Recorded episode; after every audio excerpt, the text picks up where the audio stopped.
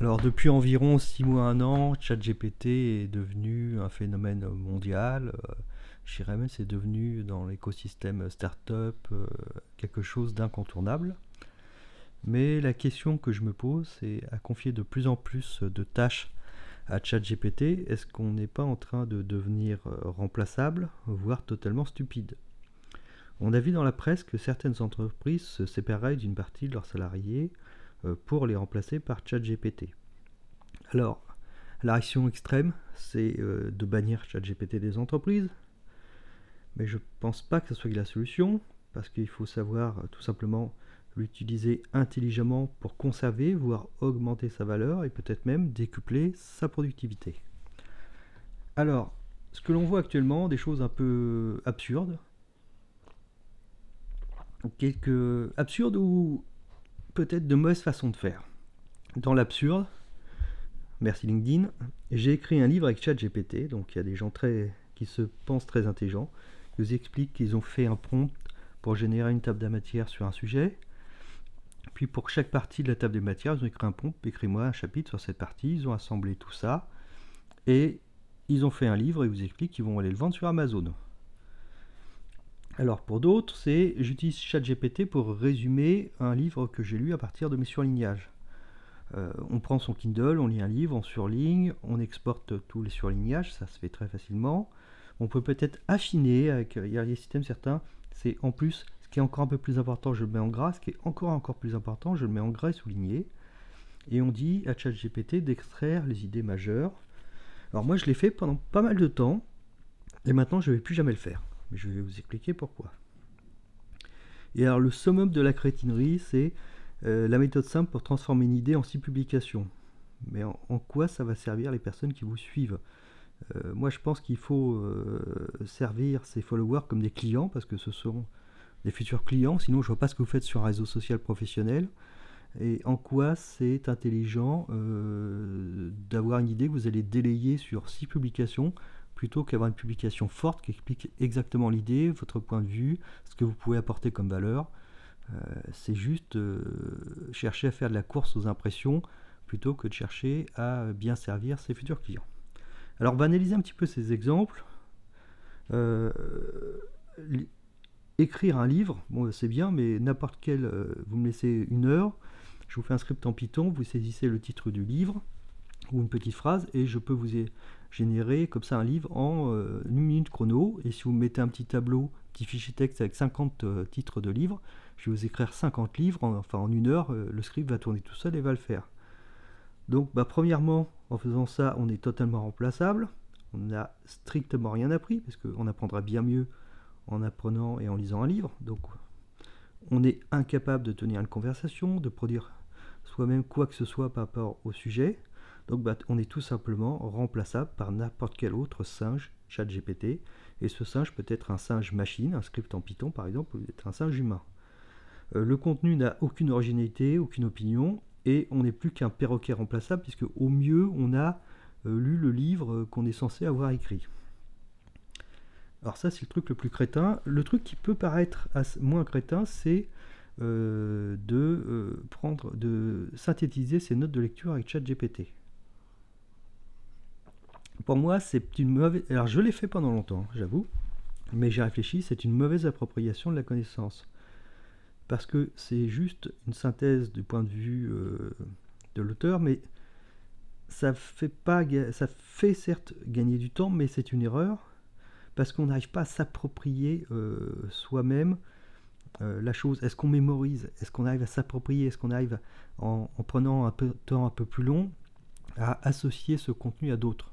Bah non, parce que ChatGPT résume tout, on lit le résumé, on a juste les idées fortes. En résumant soi-même, en prenant le temps de soi-même s'obliger à résumer un livre, on va ancrer la connaissance, on va la réorganiser, s'approprier la connaissance, voire même on va pouvoir relier cette connaissance avec d'autres éléments et voir sortir du cadre et donc commencer à créer quelque chose de personnel. Et donc on est plus sur un, niveau de, création euh, que d'être un simple perroquet. Donc à partir de maintenant, je, vais revenir au but, c'est d'apprendre, d'arriver à relier les points euh, entre différents concepts et donc d'arriver à créer des idées neuves tout en sortant du cadre. Donc je vais me forcer à résumer tous mes livres à la main. Alors, à quoi peut servir ChatGPT? Puisqu'on voit sur certains exemples où pour moi c'est de la pure crétinerie, où c'est on a, on a vu un avantage et après on se rend compte, par exemple pour la synthétiser le livre, que c'est ça dessert tout compte fait. Ça, sert à plein de choses extraordinaires.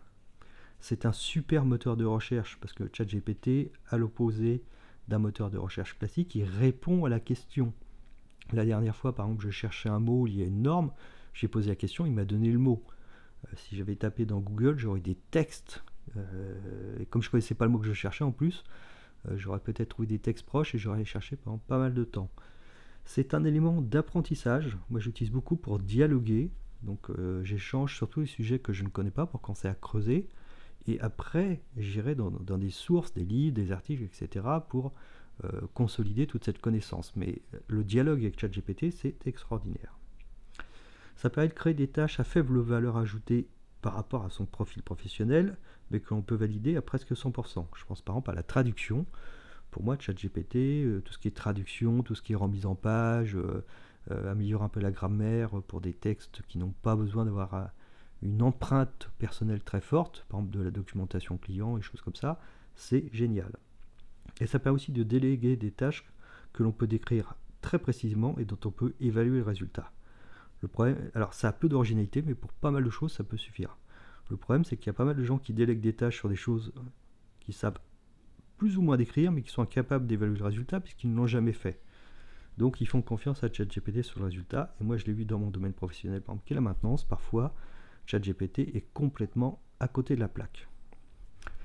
Alors, pour élargir un peu le débat, moi, ce qui me fait un peu peut-être rigoler, surtout sur LinkedIn, c'est qu'il y a beaucoup de professionnels du prompt mais ça commence à peine pour expliquer que ChatGPT, on peut le nourrir avec d'autres choses. Alors il y a les GPTs qui sont sortis chez ChatGPT, mais aussi on peut utiliser des outils externes. Moi j'utilise par exemple Elephas, et ça me permet d'ingérer, de, lui faire ingérer des PDF, euh, même des, podcasts. Euh, par exemple, j'ai essayé avec mes podcasts, j'ai mis tous les MP3, il les a convertis en texte et les a ajoutés à mon ChatGPT pour créer un second cerveau. Donc euh, ChatGPT, euh, il faut pas se limiter simplement à l'art du prompt, mais c'est aussi à l'art de savoir euh, euh, le nourrir des bonnes informations. Mais ChatGPT est quand même pas trop capable de produire un contenu qui est fidèle avec notre ADN, notre ton. On peut lui mettre des fichiers de tone of voice, des choses comme ça, mais bon, ça reste quand même de la génération machine.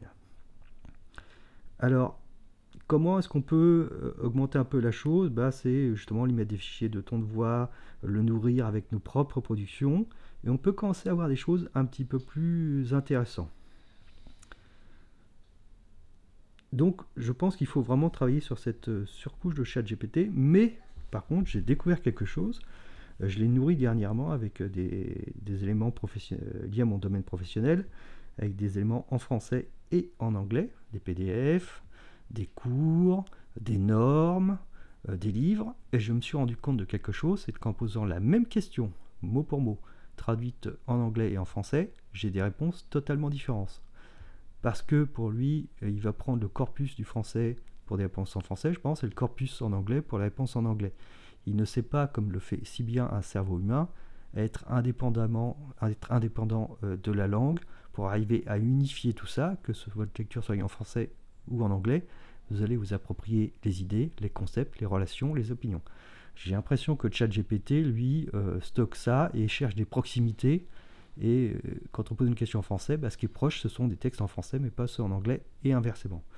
Donc euh, il y a un gros silotage lié à la langue. Je pense qu'il y a quelque chose là qu'il va falloir résoudre assez rapidement parce que dans plein de domaines, on va mixer du français et de l'anglais. Et on n'a parfois pas le choix. Je vous donne un exemple en maintenance, vous avez des textes en anglais, mais par exemple la norme AFNOR, qui est une norme française, vous l'aurez qu'en français parce qu'elle s'applique à la France. Donc euh, vous allez mixer forcément en au moins deux langues. Alors, utiliser trop de chat GPT de manière un peu stupide, sans euh, soi-même s'approprier les choses, avoir transpiré, euh, entre guillemets, pour maîtriser les choses, ça me fait penser à une parabole du sport que j'ai eu, je crois, sur LinkedIn, de quelqu'un qui disait c'est un peu comme euh, utiliser un moteur pour pousser de la fonte sur, euh, sur un, banc de musculation, ça ne ça vous a jamais fait transformer en culturiste. Je pense que ChatGPT c'est bien, mais c'est bien quand soi-même on a une certaine compétence pour l'exploiter, sinon on est juste un singe qui pose des questions et qui parfois même ne sait pas poser la bonne question puisqu'il ne pratique pas, il ne s'est pas approprié la connaissance. Alors tout ça, ça, va devenir, euh, ChatGPT et d'autres systèmes, euh, des commodités qui vont pouvoir apporter plein de valeur sur plein de choses, les foires aux questions. Notion a sorti d'ailleurs euh, le QA dans Notion. Je l'ai testé, enfin je suis assez déçu pour l'instant, parce que moi j'ai une grosse base de connaissances dans mon domaine, sur notre Notion Pro, j'ai trouvé ça très mauvais, mais bon, j'espère que ça va évoluer. déléguer intelligemment ChatGPT, il y aura sûrement des choses à faire. Donc je pense que ChatGPT est un véritable outil, mais si on ne veut pas être dépassé, être remplacé, il faut continuer à muscler entre guillemets euh, son cerveau, euh, sinon bah, on sera remplacé euh, par ChatGPT. Alors il y a une phrase que j'ai beaucoup aimée de Naval Ravikant, qu'on peut trouver dans, je crois, dans le journal de Naval Ravikant, qui est un livre, c'est que si un, savoir spécifique, si pour un savoir spécifique vous ne pouvez pas le, comment dire, le train, le l'enseigner, alors non, si pour un savoir spécifique vous pouvez euh, l'enseigner, alors la société peut vous certes vous former, mais n'importe qui, euh, humain ou peut-être même machine, peut vous remplacer. Donc il faut muscler son cerveau sur des choses qui ne sont pas des choses automatisables, des choses qui sont évidentes. C'est là où on va euh, garder sa valeur par rapport aux IA. Et de manière un peu plus triviale, bah, si vous faites un métier intellectuel à la con, on trouvera toujours une IA assez stupide pour vous remplacer. Donc, bah, montez votre niveau, euh, allez sur des choses beaucoup plus fines, qui demandent de l'expertise, euh, qui demandent un savoir fin, et pas des choses qui sont simplement des choses automatisables, parce qu'il y a plein de métiers où si on a les données, si on a le process, bah, on pourra finir par tout automatiser et vous serez remplacé.